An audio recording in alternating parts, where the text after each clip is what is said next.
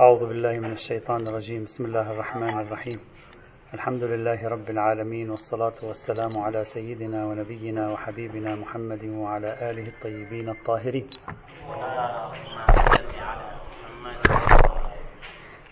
وصل بنا الحديث إلى النقطة الأخيرة من بحث الحيوان البري وهي موضوع الخنزير وكيف يمكننا أن نثبت أن غير لحم الخنزير يمكن أن يكون حراما؟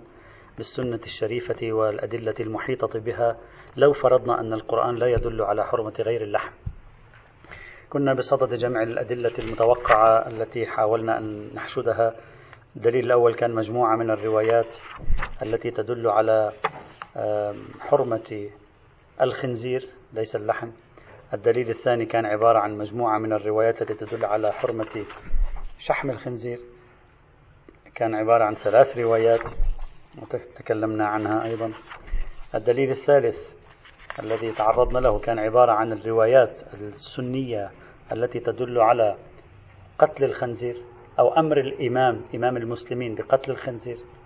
وهذه الأدلة اعتمد عليها ابن حزم الظاهر اعتبرها هي الدليل الأساسي في إثبات آه، حرمة الخنزير كما سوف نرى بعد قليل. وناقشنا هذه الأدلة أيضا. آه، الدليل الرابع أن الخنزير لا تعرضه التذكية. أيضا ناقشنا هذه القضية. الدليل الخامس الخنزير من الخبائث. قلنا هذا أولا لم يثبت كبرى تحريم الخبائث كما مر معنا سابقا. وإذا فرضنا في شيء اسمه تحريم الخبائث فالمقدار المتيقن منه ما أجمعت الطباع على على استخباثه. أجلكم الله مثلا نفرض كأكل الغائط. أما الخنزير أغلب أهل الأرض يأكلونه ويستطيبونه. دعوى أنه من الخبائث. يكاد يكون صعبا. خبائث العرفية الخبائث العرفية والطبيعية أتكلم. قد يكون صعب للغاية. ولا نعلم أن العرب كانت تستخبثه في زمن نزول النص. لا ندري أصلا. ما في أي شاهد على أن العرب كانت تستخبث أيضا آه، لحم الخنزير. إذا سلمنا أن الاستخباث محمول على طبع العرب كما قال بعضهم. مر معنا سابقا وناقشناها أيضا. وأما أن خباثته من جهة نجاسته فسوف يأتي الكلام عنها إن شاء الله تعالى. هذا أولا. ثانيا قلنا رواية محمد بن سنان الدالة على خباثته ضعيفة من حيث الإسناد وفيها نقاش. ثالثا قلنا إذا كان تعليل خباثة الخنزير بكونه يأكل الأقذار قلنا هذا التعليل غير واضح. الإنصاف أن الخنازير في بعض الدول اليوم تأكل أفضل مما يأكل الدجاج والغنم في دول أخرى. مثل هذه الأدلة من الصعب أن تثبت لنا آه، تحريم الخنزير آه، مطلقا بعنوان الخبائث. الدليل السادس. الاستناد إلى نجاسة الخنزير. إلى هنا وصلنا. الاستناد إلى نجاسة الخنزير. وذلك أنه قد اتفق فقهاء الإمامية على أن الخنزير نجس. والروايات في هذا المجال موجودة. يمكن للإخوة أن يراجعوها أيضا. فإذا ثبتت نجاسته كان خبيثا. نفس إثبات النجاسة هو إعلان خبث فيه. وإذا كان خبيثا كان حراما. بل حتى لو لم نقل بقاعدة الخبائث. أصلا كل نجس حرام الأكل. هي بنفسها قاعدة مستقلة. كل نجس حرام الأكل.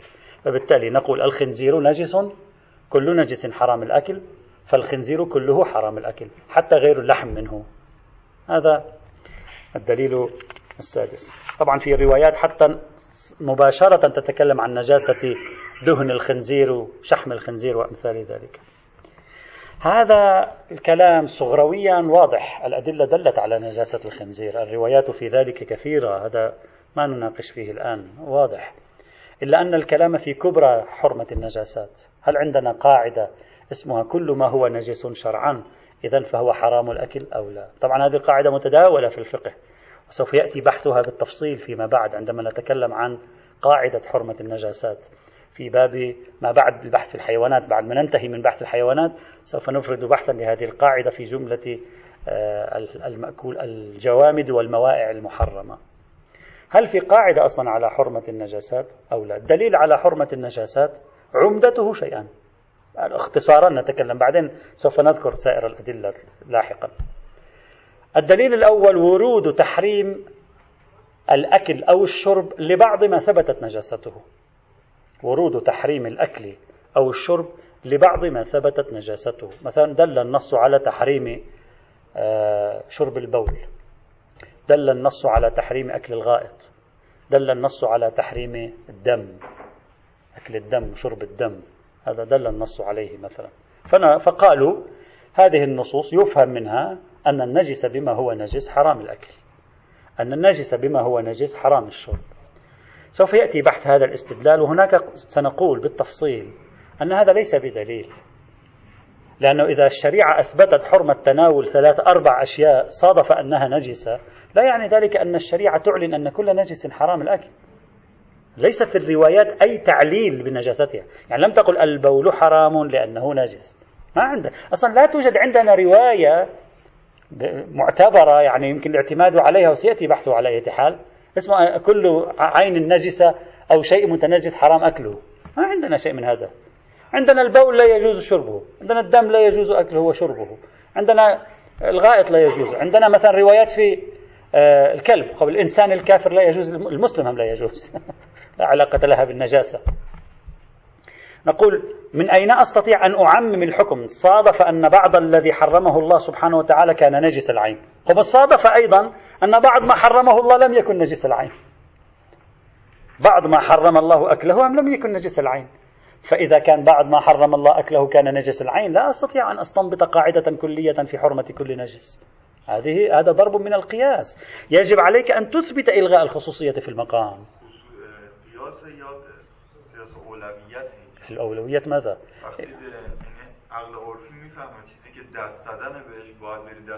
لا, لا هذا هذا هذا دليل آخر الآن سيأتي. هذا أنت تتكلم الآن عن فحوى الخطاب. الآن سيأتي. أنا أتكلم الآن عن قيام دليل على حرمة تناول البول لا نجاسة البول. لاحظوا.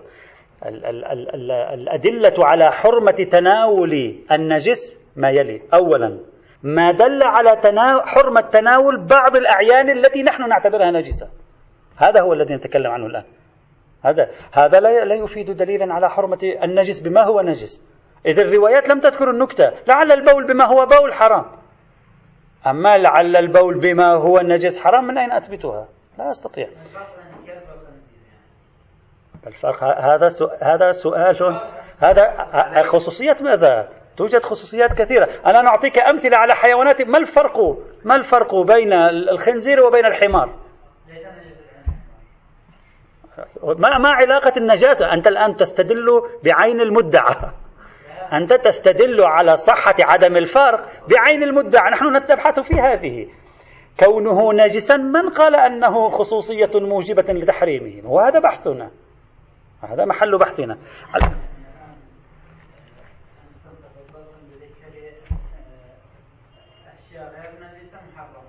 نعم. وأشياء نجسة محرمة هل هناك أشياء نجسة غير محرمة؟ نعم لا مش غير محرمة لم يثبت حرمتها. نعم. المني لم يثبت نعم أنا أعطيك. المني لم يثبت أنه يحرم أكله. ثبتت نجاسته لم يثبت أنه يحرم أكله. غير لحم الخنزير لم يثبت أنه يحرم أكله. ما هو محل بحثنا الآن. لم يثبت أنه يحرم. حتى الكلب في نقاش أيضا. بعدين رح تيجي هذه البحوث. هل عندنا أدلة مباشرة في هذا أو لا؟ فإذا مجرد تحريم بعض الأشياء التي هي في باب الطهارة والنجاسة نجسة لا يعني تحريم كل نجس. هذا أولا. ثانيا الدليل الثاني العمدة الذي استدلوا قالوا بما أنه نجس إذا هو خبيث. وكل خبيث حرام. لا بأس. نجاسته تثبت خباثته عند الشارع. أثبت لي أن كل خبيث حرام. سبق أن بحثنا في قاعدة الخبائث ولا يوجد دليل على أن كل خبيث حرام أصلا. والقضية مختلف فيها بين جمهور المسلمين أيضا. والأدلة التي ساقوها كلها تمت المناقشة فيها وعمدتها الآية القرآنية التي بحثناها سابقا. إذا ما عندي دليل قد تقول الدليل الذي دلني على تطهير يدي من ملامسة الخنزير بطريق أو لا يدلني على عدم أكله. الاستدلال بفحوى الخطاب. الآن ما نستدل على حرمة بعض النجاسات؟ لا نستدل. الدليل الذي يقول لي إذا لامست الخنزير طهر يدك. وبطريق أو لا يقول لا تأكله. الجواب لا توجد أولوية. لأن هذا أخي العزيز مبني على تعريف مفهوم النجاسة عندك. أصلا في الشرع ما معنى النجاسة؟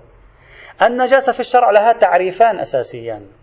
في المفهوم الشرعي تعريفان أساسيان. التعريف الأول النجاسة ليست سوى شيء. الصلاة مشروطة بعدمه. الطواف مشروط بعدمه. صلاة الطواف مشروطة بعدمه. هذا هو. محض شيء له علاقة بالعبادات. ليس له علاقة بالحياة الاجتماعية ولا بالنظافة ولا بالخبث الذاتي ولا أي شيء. أصلا كلمة النجاسة ليست سوى تعبير آخر عن أنه حتى تصلي لازم ما تكون موجودة هذه عندك. وهذا ما ربطه بقياس الأولوية. ولعل الصلاة في بعض الأمور لا يجوز لك أن تصلي ببعض الأمور في الصلاة. لكن ما دخل ذلك بأن تأكلها أو أن تشربها. يعني هي شأن من شؤون العبادات. كيف تستطيع أن تسري الحكم أو تثبت الأولوية من أمر عبادي إلى إلى مطلق أمر أعم من العباد وغير العباد؟ بالأولوية أنت تدعي. لا هذا ليس أولوية. هذا قياس. هذا تعريف أول. تعريف ثاني أن نقول المراد من النجاسة ما خالف النظافة. خب ما خالف النظافة شيء يرجع إلى اللباس والبدن. ما خالف النظافة طبعا إذا سلمنا هذه هذه ليست ثابتة هم لا يعترفون بها. يعني هي في حد نفسها ليست ثابت أن مفهوم النجاسة مساوق لمفهوم ضد الطهارة ضد النظافة. وإلا كثير من أنواع غير النظافة آه، لا يصنف في الشرع نجاسة. يعني المبنى ليس بصحيح. هنا في مثل هذه الحال. فإذا دعوى أنه إذا كان هذا شيء نجسا فبالأولوية يحرم أكله دعوة تحتاج إلى دليل. لأن لا معنى لكلمة نجس إلا أن الشرط الصلاة مشروطة بعدمه. هذا معنى فقط. لا معنى لكلمة نجس إلا أن لباس الإحرام مشروط بعدمه. وإلا سائر حياة المسلمين يمكن أن تعيش مع النجاسة.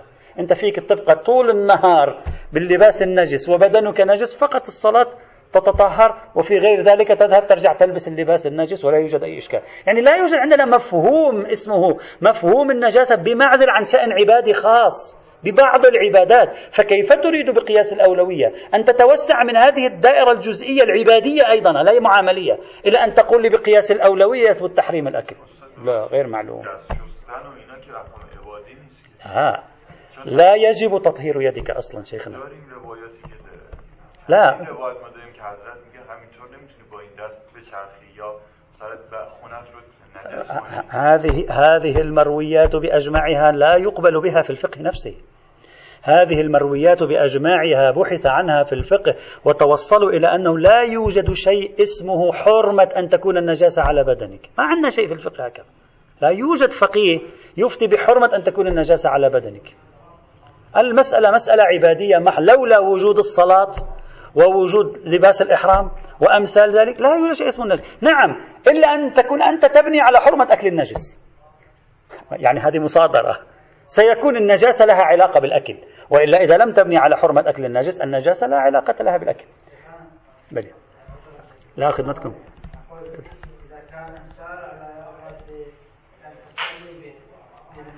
نعم. من باب يعني الفهم يعني تقول الغرب خصوصية سمعها التقياس نعم. أن يتربى جسمك على النجس هذا مقبول لو تصلي بهذا الجسم. آخر تصلي بهذا هذا الجسم الذي تربى على النجس ستصلي أنت ستفعل الصلاة به. الشرع لا يرضى أن تلبس لباس نجس. فكيف يرضى بأن ينمو البدن الذي سيكون عليه اللباس هذا هذا استيراس يعني إذا أردت إذا أردت أن تجعله آه، مؤيدا لا بأس.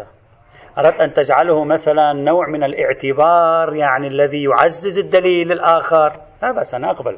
أما أن تقول لي دليل دليل لأن الله منع من الصلاة في النجس لا من لبس النجس من الصلاة في النجس. إذا النجس لا يجوز أكله؟ إذا هذا لا يسمى قياسا لا يسمى قياسا. أما أولوية أين أولوية؟ الصلاة لها أحكام خاصة غريبة عجيبة. غريبة عجيبة لأننا لا نعرفها في حياتنا العادية. لأنها أمر عبادي لها طقسها الخاص ولها اعتباراتها الخاصة. ولعله الآن الصلاة التي يلزم الإنسان بأن يكون على القبلة فيها. بالأولوية يجب أن نبقى متوجهين إلى القبلة أيضا؟ يعني لا نستطيع أن نثبت ذلك. الص... لماذا لها علاقة بالصلاة؟ الآن القبلة لها علاقة بالصلاة. مثل النجاسة مثل ستر العورة. أقول إذا ستر العورة في الصلاة واجب فلا بد في كل الحالات حتى لو الواحد لنفسه يستر العورة.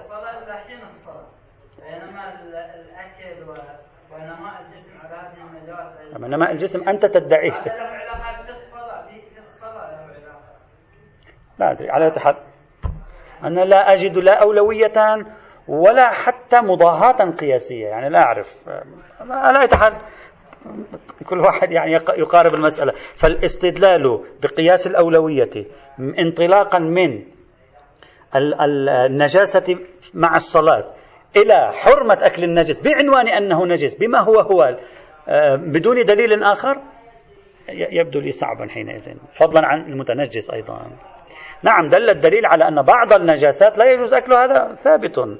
مثلا. واضح المسكر مثلا. لا واضح. الميتة واضح. هذا بما هو مسكر دل الدليل عليه. بما هو ميتة دل الدليل عليه. أما هل دل الدليل عليه بما هو نجس؟ لا ندري. هذا الدليل السادس. الدليل السابع الذي يمكن ذكره. الاستناد إلى قوله تعالى أو لحم خنزير فإنه رجس. فأن نقول أن الضمير فإنه راجع إلى الخنزير لا إلى اللحم. على طريقة الاستخدام. استخدام إرجاع الضمير إلى المضاف إليه. لا على طريقة إرجاع الضمير إلى المضاف والمضاف إليه اللذان يعتبران في قوة كلمة واحدة كما هو الأصل الاستظهاري يعني الأصل أن تكون فإنه رجس يعني لحم الخنزير. لكن نرجعها إلى الخنزير فنقول ولحم خنزير فإنه أي الخنزير رجس فيكون الخنزير رجس فيكون حراما. وهذا أيضا صعب الإثبات. لأنه سلمنا معك أن الضمير في إنه يرجع إلى الخنزير لا يرجع إلى لحم الخنزير مع أنه عادة ينبغي أن يرجع إلى مركب المضاف والمضاف إليه الذي بينهما نسبة اندماجية كما يعبر الأصوليون. لكن سلمنا رجع ماذا تريد أن تثبت أخي؟ تريد أن تثبت أن الخنزير رجس رجس. هو سلمنا الخنزير رجس. ما معنى رجس؟ يعني ما يعني وما الدليل على حرمة كل ما هو هذا أول الكلام. فإن فسرت الرجس بمعنى النجس عاد الكلام إلى الدليل الأول. وإن فسرته بش... لا نعم. نعم تعليل حرمة لحمه بأنه هو رجس. لا بأس هذا أحد التعليلات. يعني الشريعة حرمت لحمه لأنه هو رجس. ممكن. أنا لا أعرف أصلا لماذا حرم لحم الخنزير. حتى الآن نحن لا نعرف لماذا حرم لحم الخنزير. فلعل الخنزير يحرم لحمه لأن الخنزير برمته نجيس ولم يحرم الله غير لحمه. لا, لا أدري إذا لا إرجاع الضمير إلى الخنزير صحيح على خلاف الظاهر ولو سلمنا إرجاعه إلى الخنزير دل على رجاسة الخنزير فإذا كان الخنزير رجسا بناء عليه ماذا تريد أن تقول؟ تريد أن تحرمه على أساس أنه على أساس أنه رجس هذا يحتاج إلى دليل. لماذا نقول لا يحتاج إلى دليل؟ لأن إرجاع فإنه رجس إلى الخنزير يمكن أن يكون لأجل إثبات حرمة لحمه لا لأجل إثبات حرمته برم يعني كون الخنزير نجسا يوجب حرمة لحمه. وإلا كانت الآية مباشرة قالت الخنزير فإنه رجس. لماذا ذكرت كلمة لحم أصلا؟ لا معنى. إذا إرجاع الضمير إرجاع الضمير إلى المضاف إليه خلاف الظاهر. نعم. لذلك لتحريم اللحم فضلا عن الإشكالية الأساسية إرجاع الضمير إلى نفس الخنزير يحتاج إلى دليلين الدليل الثامن الاستناد إلى الروايات الدالة على حرمة الجدي الذي يرتضع من لبن الخنزير. هذا بعضهم استدل به أنه إذا كان الجدي ارتضع من لبن الخنزيرة حرم أكل لحم الجدي. قالوا الجدي يحرم حينئذ. وإذا كان يرتضع الجدي من لبن الخنزيرة لا يأكل من لحمها يرتضع من لبنها صار هو برمته حرام. فبطريق أو لا هذا معناه أن هذا كاشف عن أنها هي برمتها حرام الخنزيرة هكذا مفترض على القاعدة وهذا كلام وجيه ومنطقي جدا. إلا أن مشكلة هذا الكلام أن الفقه الفقه المبني على الروايات والأحاديث أيضا يعطي عكس ذلك. إذا سلمنا أن الرضيع يكون حراما الذي يرتضع لأن في نقاش سوف يأتي. لماذا؟ مثلا وردت كراهة أكل أنثى المعز الصغيرة لو رضعت من امرأة.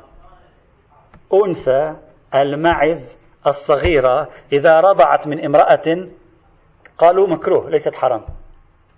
لو كانت نكتة تحريم مدار تحريم الجدي لأنه رضع من خنزيرة هو حرمة كل الخنزير. المرأة البشرية المرأة ومحرمة أيضا. ومع ذلك لم يحرم ذاك. يعني ثمة في الأمر اعتبارات بعد أكثر من ذلك. مثلا لو أرضعت الكافرة المحكوم بنجاستها وحرمة أكل أي شيء منها جديا لم يقولوا بالنجاسة أصلا ولا بالاستبراء ولا بغير ذلك. إذا كان على القاعدة القضية تابعة لحرمته برمته لم يقولوا بشيء من ذلك. وكذا لو رضع الجدي من كلبه قالوا لا يحرم. مع أن الكلب برمته حرام على ما دلت النصوص المباشرة عليه. قالوا لا يحرم. إذا لا أستطيع أن أثبت أن حرمة الجدي لرضاعه من الخنزيرة كاشف عن حرمة الخنزيرة برمته لعله لحرمة لحم الخنزيرة يكون رضاع الجدي منها موجبا لحرمته. لماذا أقول هذا؟ لأن المعطيات المتوفرة بين يدينا تفصل بين المؤتلفات وتجمع بين المفترقات هنا. يعني لو كان المزاج في هذه النكتة هو حرمة كل الخنزير لما رأينا نقيضا له ولا رأينا مؤيدا له مع أننا في بعض الموارد غير المؤيدة. نرى مؤيدا وبعض الموارد التي يفترض أن تكون مؤيدة لا نراها مؤيدة. فلعل هذا حكم خاص لا ندري. نعم هذه كلها تصلح مؤيدات لعل هذا حكم خاص. حرمة لحم الخنزير يوجب حرمة كل الجديد. ممكن. ما هو المشكلة مشايخنا الكرام أنني لا أملك نصا لفظيا. أنا الآن أمارس تحليل فقط. يعني أنا أحلل. ممكن حرمة لحم الخنزير توجب حرمة كل الجديد وممكن حرمة الخنزير برمتها توجب حرمة كل الجديد وممكن احتمالين واردين. وليس بيدي نص لفظي يساعدني هنا. وما دامت الاحتمالات مفتوحة كيف أجزم بأن حرمة الجدي يوجب الانتقال لتحريم كل أعضاء الخنزير؟ لا أستطيع. الدليل التاسع من الأدلة التي والأخير الذي يمكن أن نجمعه هنا اندراج الخنزير في المسوخ. وهذا جميل. لا شك في أن الخنزير من المسوخ وهذا موجود في القرآن الكريم. وقاعدة تحريم المسوخ ثابتة فيكون الخنزير برمته حراما لأنه من المسوخ حينئذ. برمته لا فقط اللحم منه. وهذا تابع لكبرى تحريم المسوخ. وقد تقدم سابقا النقاش في موضوع روايات تحريم المسوخ وحجم التعارض الموجود بينها وقلة عددها والاختلاف وأنها ترجع في المحصلة إلى روايتين فقط. وقلنا المعارضات لها وبناء على مسلك الوثوق آه، من الصعب إثبات قاعدة تحريم المسوخ إلا احتياطا طبعا. وبناء عليه ليس بيدنا سوى أن نقول بقاعدة النجاسة نقول بقاعدة الطهارة مثلا آه، بقاعدة الخباثة مثلا نقول بقاعدة أنه ميتة نقول مثلا تحريم الروايات الخاصة التي وردت في تحريم شحمه مثلا اندراجه في المسوخ هذه هي الأدلة التي يمكن أن نجمعها في المقام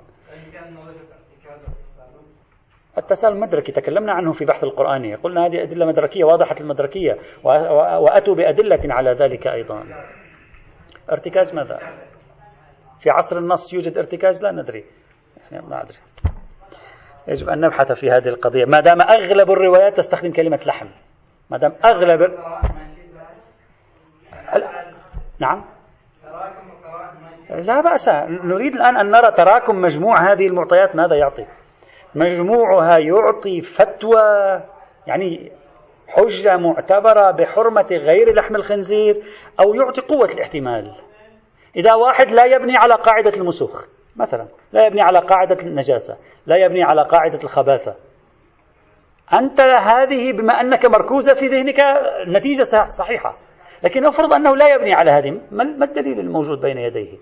مجموعة من المؤيدات لا أكثر ولا أقل قد يناقش فيه. إلا إذا واحد يرجع يقول كلمة اللحم تطلق ويراد منها كل شيء. وهذا سبق أن ناقشناه في البحث القرآني وتعرضنا له بالتفصيل. أو واحد يقول إجماع إسلامي مثلا. قلنا الإجماع أصلا إسلاميا غير منعقد وإماميا محتمل المدركية جدا. بل نسب إلى بعض الظاهرية القول باختصاص الحرمة باللحم.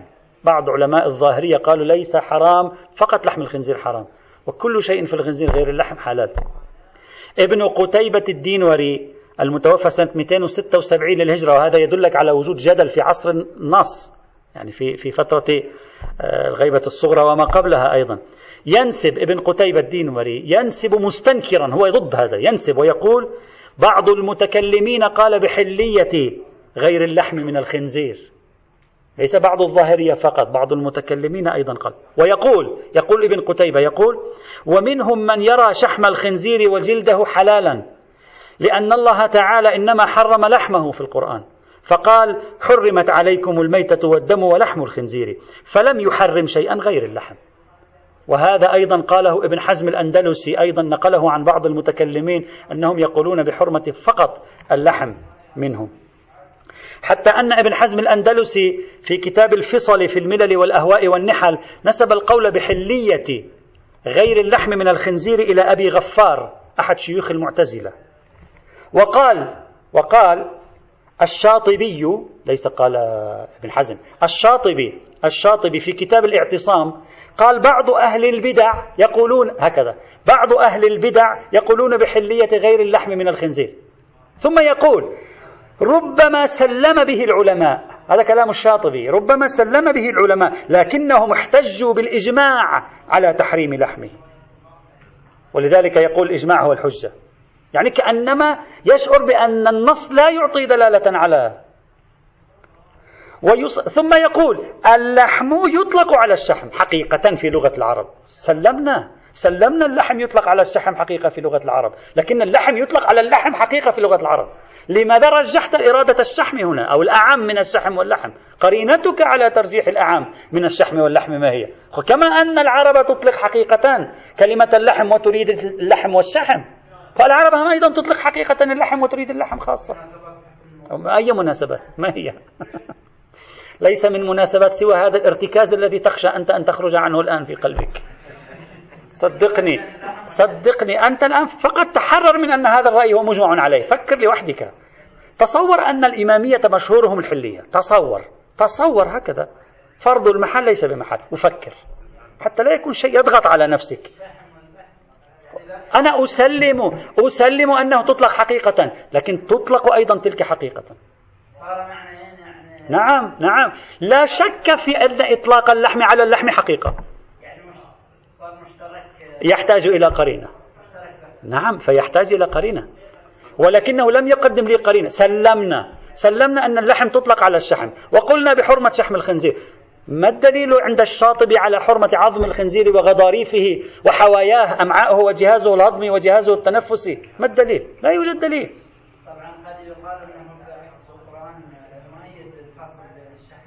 قلنا ذلك نحن سابقا نحن سابقا قلنا وجبنا الشواهد القرآنية على أن القرآن ميز بين الشحم واللحم وجبنا بعض الآيات القرآنية.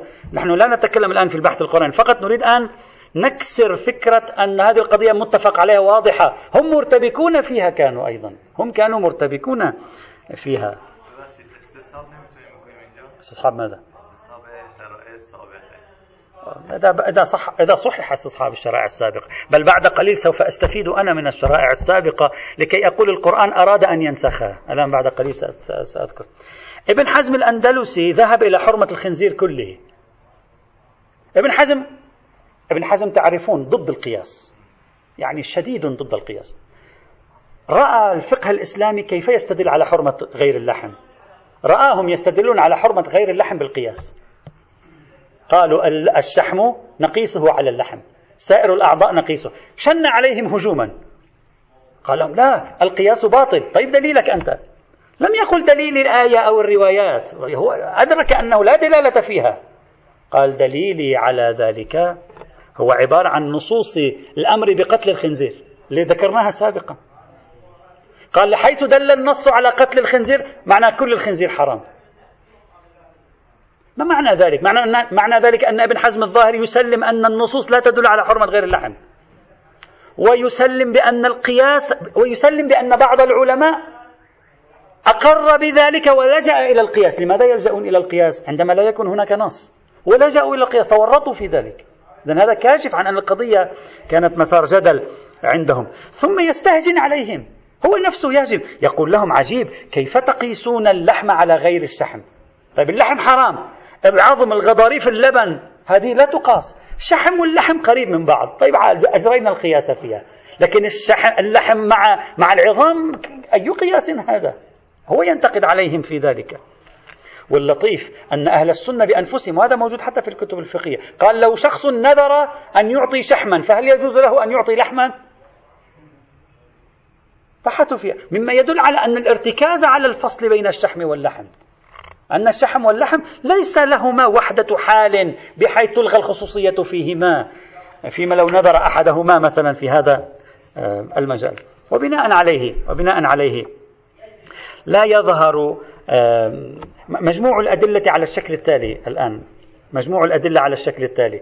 أصل النصوص التحريمية المنصبة على عنوان اللحم صعب أن نقول بأنها دالة على غير اللحم. صعب. يحتاج إلى تسرية. والمقاربات اللغوية بحثناها سابقا بالتفصيل وقلنا ليست دقيقة ليست صحيحة. هذا أول. ثانيا الأدلة التي حاولنا أن نحشدها من مصادر الشيعة والسنة تسع أدلة حاولنا أن نحشدها مبنية على أسس. من يأخذ بهذه الأسس لا شك في صدق النتيجة وأن الخنزير سوف يكون برمته حراما.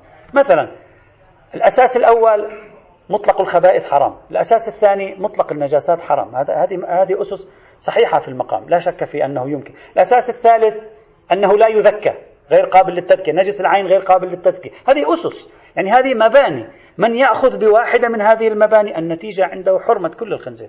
لا شك ولا ريب في ذلك. أما من يناقش في جميع هذه المباني كما فعلنا نحن. لا يبقى أمامه إلا المجموعة الأولى والمجموعة الثانية من الروايات فقط. وإذا ضممنا المجموعة الأولى لوحدها المجموعة الأولى فيها فقط كما قلنا أربع روايات دالة وضعيفة الإسناد. والمجموعة الثانية فيها ثلاث روايات وبعضها صحيح الإسناد. فإذا ضممنا المجموعتين إلى بعضهما يتشكل عندنا سبع ثمان روايات في الشحم. في الشحم يتشكل.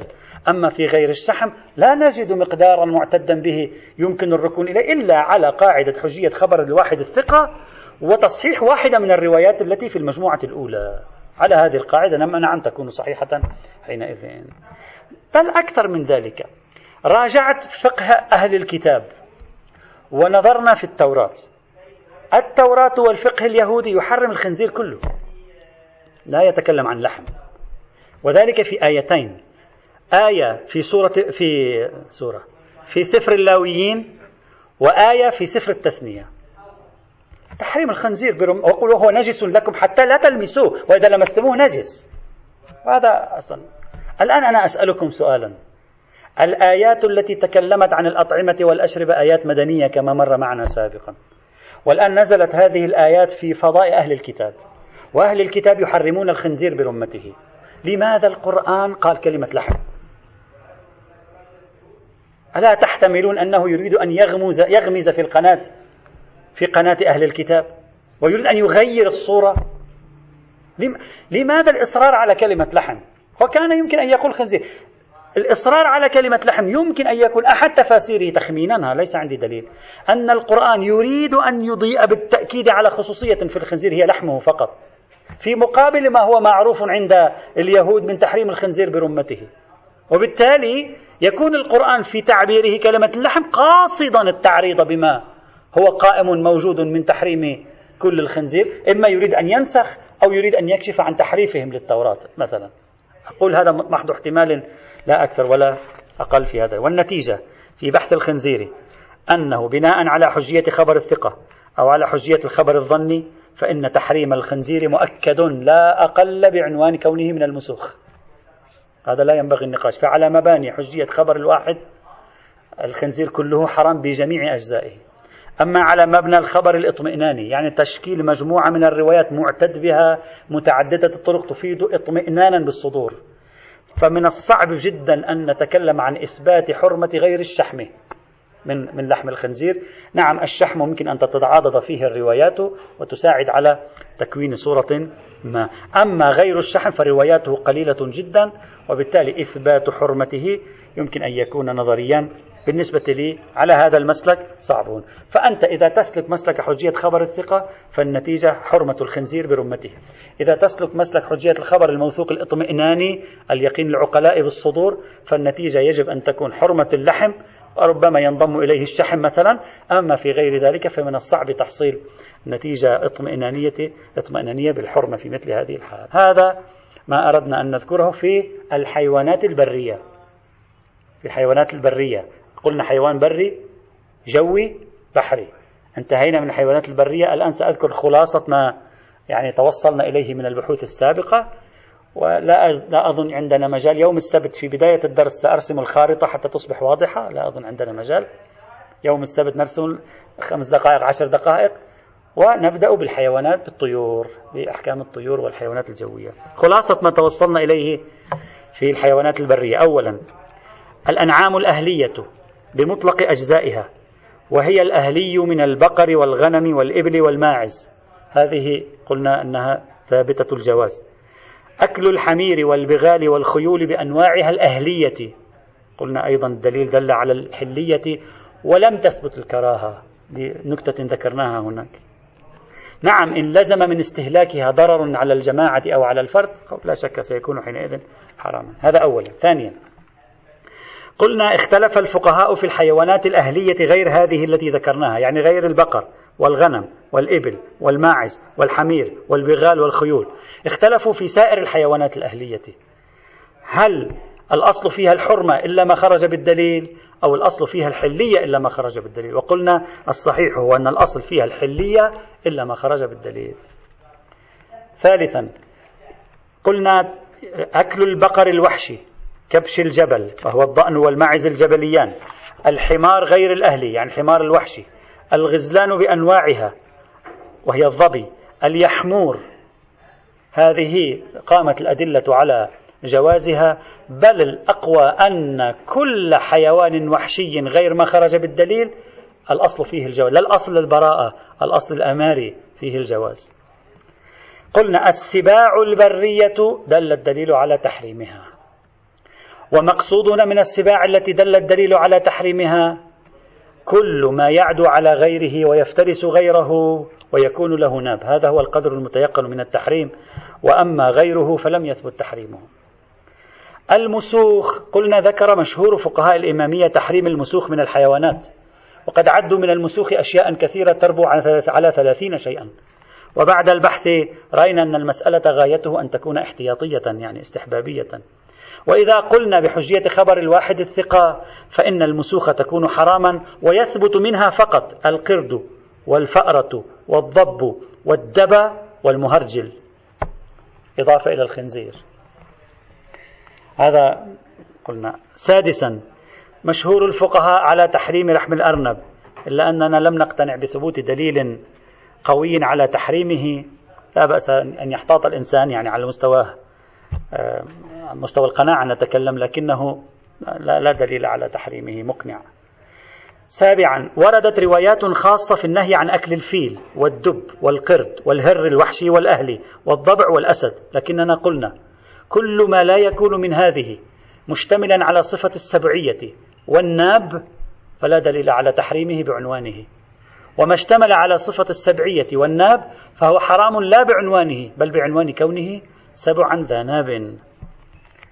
ثامنا أفتى الكثير من مشهور فقهاء الإمامية وبعض فقهاء السنة بحرمة الحشرات. لم نقتنع بدليل على وجود قاعدة اسمها حرمة الحشرات إن لم يكن هناك ضرر فيها. وأعني بالحشرات حتى الآن إلا ما خرج بالدليل. وأعني بالحشرات الأعم من التعريف العلمي واللغوي والفقهي. يعني كل حيوان من صغار دواب الأرض وكل ما يأوي إلى جحر أو يطير ويكون صغيرا وما شابه ذلك مما يسمى حشرة فهذا لا دليل على تحريمه بعنوان أنه حشرة. لو كان مصداقا لعنوان آخر لا بأس لكن بعنوان أنه حشرة لم يدل دليل على تحريمه. تاسعا قامت الأدلة على حلية الجراد بأنواعه طبعا باستثناء الدبا والمهرجل والمهرجل والضب الذي تكلمنا عن موضوع المسوخ فيها. عاشرا. الميتة وهي كل حيوان مات حتف أنفه أو مات دون ذبح أو صيد أو نحر حرام مطلقا بجميع أجزائه. وكذلك كل حيوان ذبح لغير الله تعالى حتى لو لم يذبح لآلهة بل ذبح لمقدسات دينية فيكون كذلك أيضا. حادي عشر ما قبل الأخير قلنا لحم الخنزير قطعا حرام. شحمه يعني نكاد نطمئن يعني بتعاضد الأدلة الروايات من المجموعة الأولى والثانية. مثلا نلحقه بالشحم. أما سائر أجزاء الخنزير لا لم أقتنع حتى الآن بوجود دليل. وكله مبني على قواعد. هي هذه القواعد قد تكون محل نقاش. بل في قناعة السيد الخوئي وهذا في الدورة الماضية تكلمنا فيه في أكثر من مرة. السيد الخوئي على مبانيه. ينبغي أن تكون بعض المحرمات التي ذكرها في منهاج الصالحين ليست محرمة. ولا أدري كيف كتب أنها محرمة لعل لديه دليلا خاصا لا ندري. يعني بعض المحرمات لو نرجع أدلتها التي في الرسالة العملية إلى مباني السيد الخوئي ينبغي أيضا أن لا تكون محرمة. لا أدري كيف التخريج وما السبب في ذلك لعل لديه دليل أصلا ليس مذكورا في كتب الفقهاء. لا أعرف في ذلك أيضا. وأخيرا قلنا جميع محرمات الأطعمة والأشربة بما فيها الخمر والمسكرات تصبح جائزة التناول عند الاضطرار مطلقا بصرف النظر عن سبب الاضطرار. نعم التداوي بالخمر في غير حال الاضطرار مشكل حتى لو كان التداوي بغير تناوله بالشرب مشكل لقيام الروايات العديدة على الكثيرة أيضا على النهي عنه. في غير حال الاضطرار أو مع حال الاضطرار مع وجود بديل إذا صدق اسم حال الاضطرار هنا. هذه كانت النتائج التي توصلنا إليها فيما يتعلق بالحيوانات البرية. الآن نبدأ بالحيوانات الجوية إن شاء الله يوم السبت لنرى في الطيور ما الذي يثبت ما الذي لا يثبت. إن شاء الله. لا أدري إذا بعد ما في وقت حتى نرسم الخارطة. يوم السبت خمس دقائق. نرسم خارطة النتائج ثم ننتقل إلى بحث الطيور. نعم. ابن حزم في كتاب الفصل في الملل والأهواء والنحل وكذلك في كتاب المحلى وكذلك في كتاب الإحكام في أصول الأحكام في ثلاث مواضع تعرض لهذا الموضوع ابن حزم. شيخنا الفصل الفصل. الفصل. آه. ليس الفصل. آه شيخنا المشهور الإمامية.